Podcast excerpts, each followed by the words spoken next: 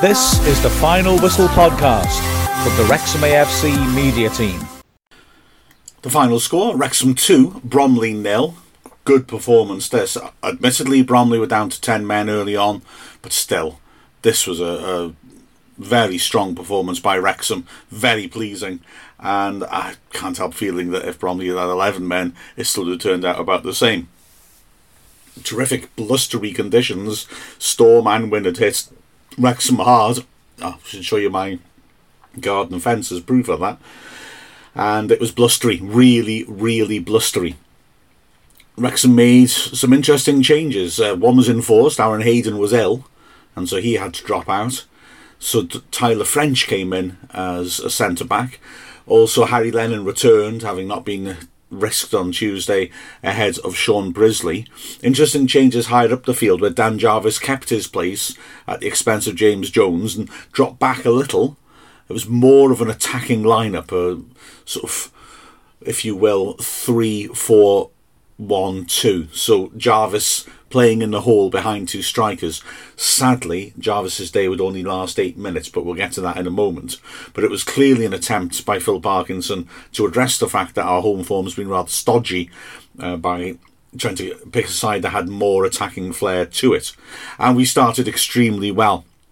In fact, Jarvis was involved early on. A nice cross in from the left hand side, and Forster, the wing back, did well at the far post to head it away as Mullin lurked unmarked. From the corner, Jordan Davies whipped the ball in.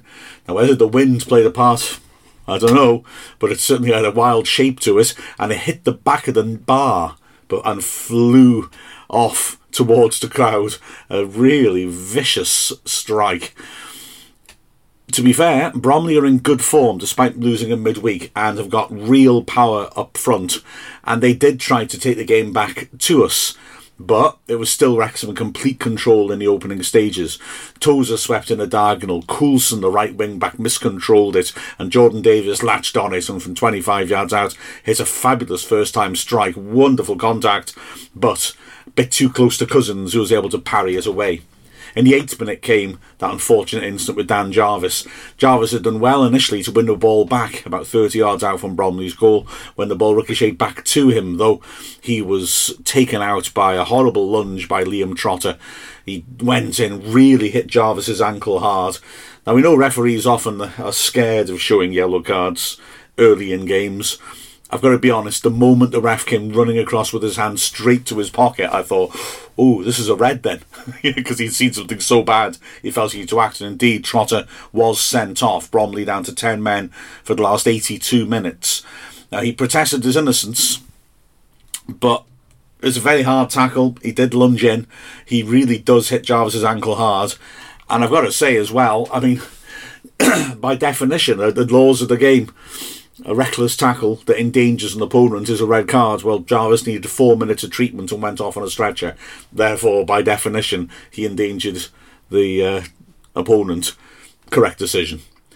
Wrexham obviously had to make a change, and it was an interesting one as well, and I think a real statement of intent, having decided to pick that attacking lineup Phil Parkinson could easily have regressed back to the norm and brought James Jones on. He had a good game in midweek, but instead he brought Jordan Ponticelli on. So rather than putting a midfielder on for Jarvis, more of an attacker. And Wrexham played essentially with three up front. Mullin had a free role while Hyde and Ponticelli were ahead of him, and it was a system that would work. Okay, we were up against 10 men, so you might argue that makes him easier to do that, but I suspect he'd have done it anyway, and Wrexham were being bold.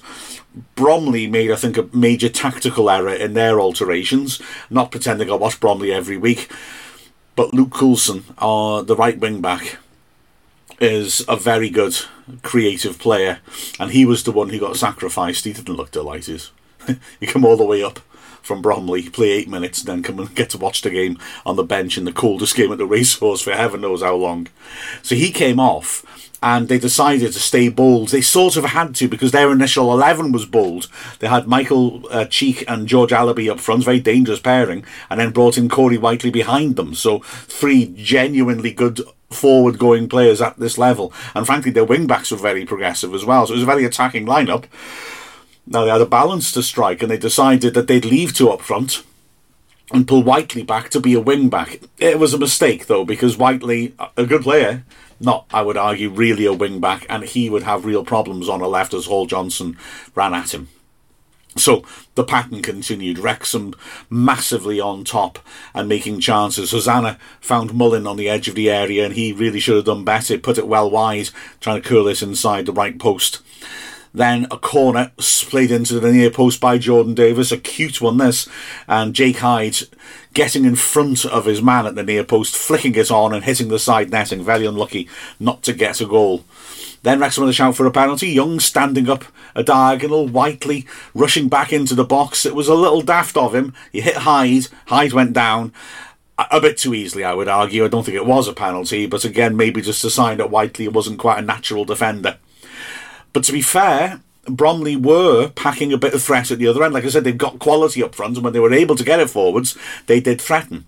Uh, weirdly enough, one of their most threatening players was Chris Bush, a centre back, who's always been consistently good again at this level. Um, he had a free kick, which was chipped into the box and cleared. It came back out to him and he played in a diagonal to Alabi, who found himself one on one with Lainton at close range, but Tozer did brilliantly to get across and dispossess an excellent piece of defending. And then it was Wrexham back on the attack. The goals starting to feel inevitable. Young driving in a shot, which was blocked. Span up in the air. Hall Johnson in the box. Backs into Whitely rather easily and then turned him. Lovely piece of play. And he had a sight at goal, but he lashed wildly at it and put it well over. But like I said, the goal had to come. And it came from Hall Johnson, despite the fact that Phil Parker said it can't be his goal in the 34th minute. Young feeding it over to the right hand side. Hall Johnson looking to sweep in across. Took a deflection. The wind took it. Cousins completely uh, helpless and it span over him, hit the far post and went in. Wrexham a goal up. And continuing to push. Young uh, sweeping in an excellent diagonal Davies uh, trying to get on the end of it in the corner of the, of the six yard box, lunging full stretch. Uh, he, he, reached this, but he had no chance to control it. So at full stretch, he essentially trapped the ball under his foot and sent it back into the goal mouth where it was scrambled clear. And then a minute later, Young again picking the ball 25 yards out and smashing a powerful shot, but two straight. Cousins able to hold on to it. Young then sweeping in a corner at the end of the half from the left hand side, which evaded everybody. A few did. The wind really playing tricks to the set pieces. A few set pieces looked to be dropping in the goal mouth, and then when players set themselves, it suddenly seemed to just find extra length and go to the far post. Uh, but Young on this occasion swept it in. It just beat everybody. Mullin arriving at the far post couldn't quite reach it for a tap in. Then the second minute of added time, another reminder that even though the game was so one-sided and Bromley down to 10 men, they still had threatening players on the pitch. They cleared the ball down the right-hand side. Alabi did brilliantly. He raced down. Tozer came across to him, and you watch, watch the other Wrexham defenders. You can see they're thinking, well, we've got to get back. But Tozer's not going to let him out of this. There's no Tozer's going to hold him in the corner until we're able to get back into position. And Alabi, surprisingly, takes a great little touch and goes inside Tozer and beats him all ends up. So he's running down the goal line, running at Lainton, draws him, rolls it back, and luckily for Wrexham, French did well to get back in time and nipped in ahead of Cheek to stop him from equalising. The second half, in all honesty, had a similar pattern. Bromley brought Whitely off at half time, understandably, but told me the substitute who replaced him had a very troubled start. In fact, five minutes into the game, at a half rather, he may have given away a penalty. Hall Johnson getting the ball, beating him easily. Now, Tommy's grabbing hold of him straight away, and the linesman's right there, and I can't understand why he's not giving it. Tommy's clearly got the thought, I'm going to try and foul him outside the box, but if he gets in the box, I'll have to let him go. Hall Johnson's clearly thinking, he's fouling me, I'll get in the box and fall over. And um, they both achieve their aim. so, probably not a penalty. Uh, oddly enough, looking at the rules last week and realising that if you pull someone's shirt and you start in the box and finish so you start outside the box and finish inside, it's a penalty rather than the foul where the uh, offence was first committed. So this would have been a nice example of that, but I think Tommy does just let go in time. How there's no foul given on the edge of the box, that one I don't know. And then another free kick uh, soon afterwards, Bromley went very close to an equaliser. Again, it's Bush thinking in the free kick with his left foot. It comes back out to him, and he hits an absolute cannon of a shot with his right foot from 25 yards, skimmed the bar. Lainton had it covered, but it was a hell of a good strike. As this action packed period continues. A minute later, Wrexham going close again. Young on the right hand side, sweeping in an excellent cross. Hyde lunging unmarked six yards out, just couldn't quite reach it with his head. Terribly unfortunate.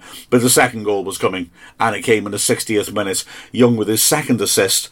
This one, a good corner, swept into the far post. Mullin was being marked by Bingham but he used the phalanx of big men around the penalty spot, Wrexham's big three men, and then Bromley man marking them to, as as uh, an aid to losing Bingham. He skirted around the back of them. Bingham got caught up in traffic and was a step behind, and Mullin arrived unmarked at the far post and volleyed it emphatically into the roof of the net. A really nice finish from a very confident striker, and Wrexham were 2 0 up, and the game was close to being dead, in all honesty, despite Bromley's game uh, approach.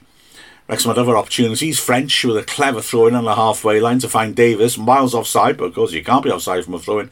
Swept in the cross, and uh, Mullin, 20 yards out, hit it just wide of the right post, very close to that one. And then even closer, halfway through the half, a switch towards Mullin on the edge of the area. He dummied it cutely. Hosannah picked her up dribbled into the box, tried to curl it. The keeper had no chance because he, just there was such a crowded area, no chance to see it. But Hosannah's curler made it through the gap, hit the inside of the post, and ricocheted straight back into Cousins' hands before he really knew what was going on. Corley, the substitute who'd come on after the red card, had a little burst with 20 minutes left, surging forwards, and then after forced across to in, getting up and heading the ball onto the roof of the net. There was never, though, any real danger that he would have caused any problem to Lainton with it, to be honest, and a couple of minutes later he should have been sent off. It was a very unpleasant incident.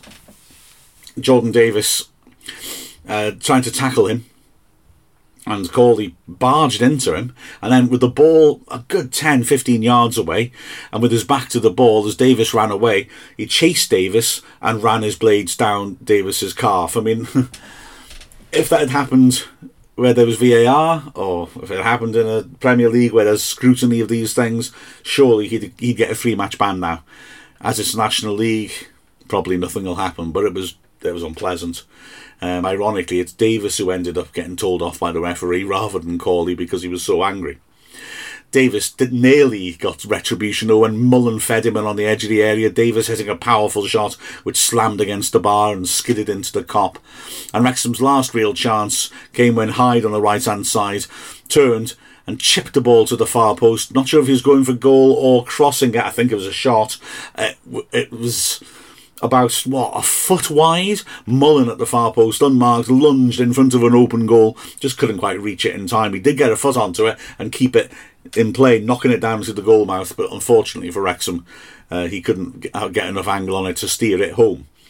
But yeah, the, the, closing stages essentially were that as Bromley started to push on and converted again to a sort of 4 2 3 in an attempt to pull back a two goal deficit, they left a lot of spaces at the back, and Wrexham probably should have been ruthless and should have punished them more. There were some little tight offside decisions as well, and poor old Jake Hyde missed out on a couple. There was one where Hyde uh, did really well off a cross from Hall Johnson. To, I thought to lean into his man and make a flick header which hit the bar. The referee penalised him for a foul on his marker.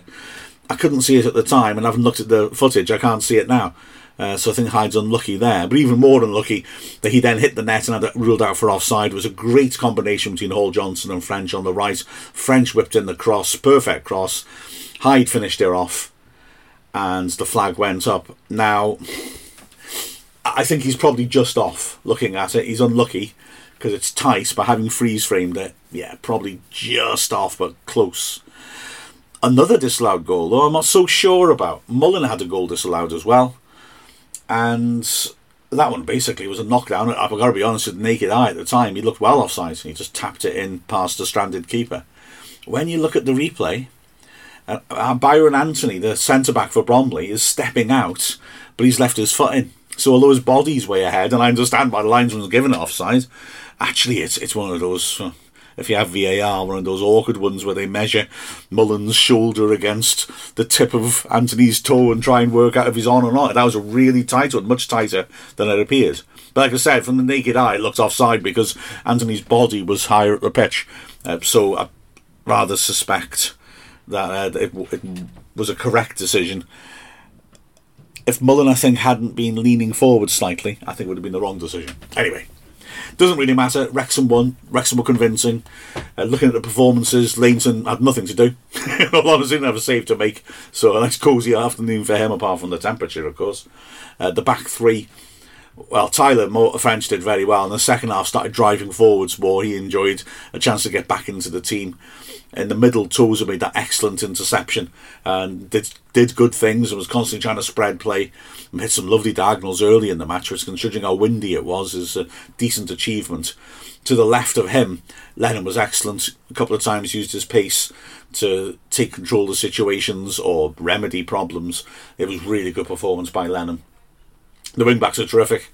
Hall Johnson, especially. Well, no, not especially in the first half, because to be fair, he got a hell of a lot of stuff in the box in the second half as well. He was really tremendous. Linked well with French in the second half too. Hosannah, likewise, the two of them just ran riot down the flanks, caused all sorts of problems. Hosannah's so unlucky not to score the shot that hit the inside of the post.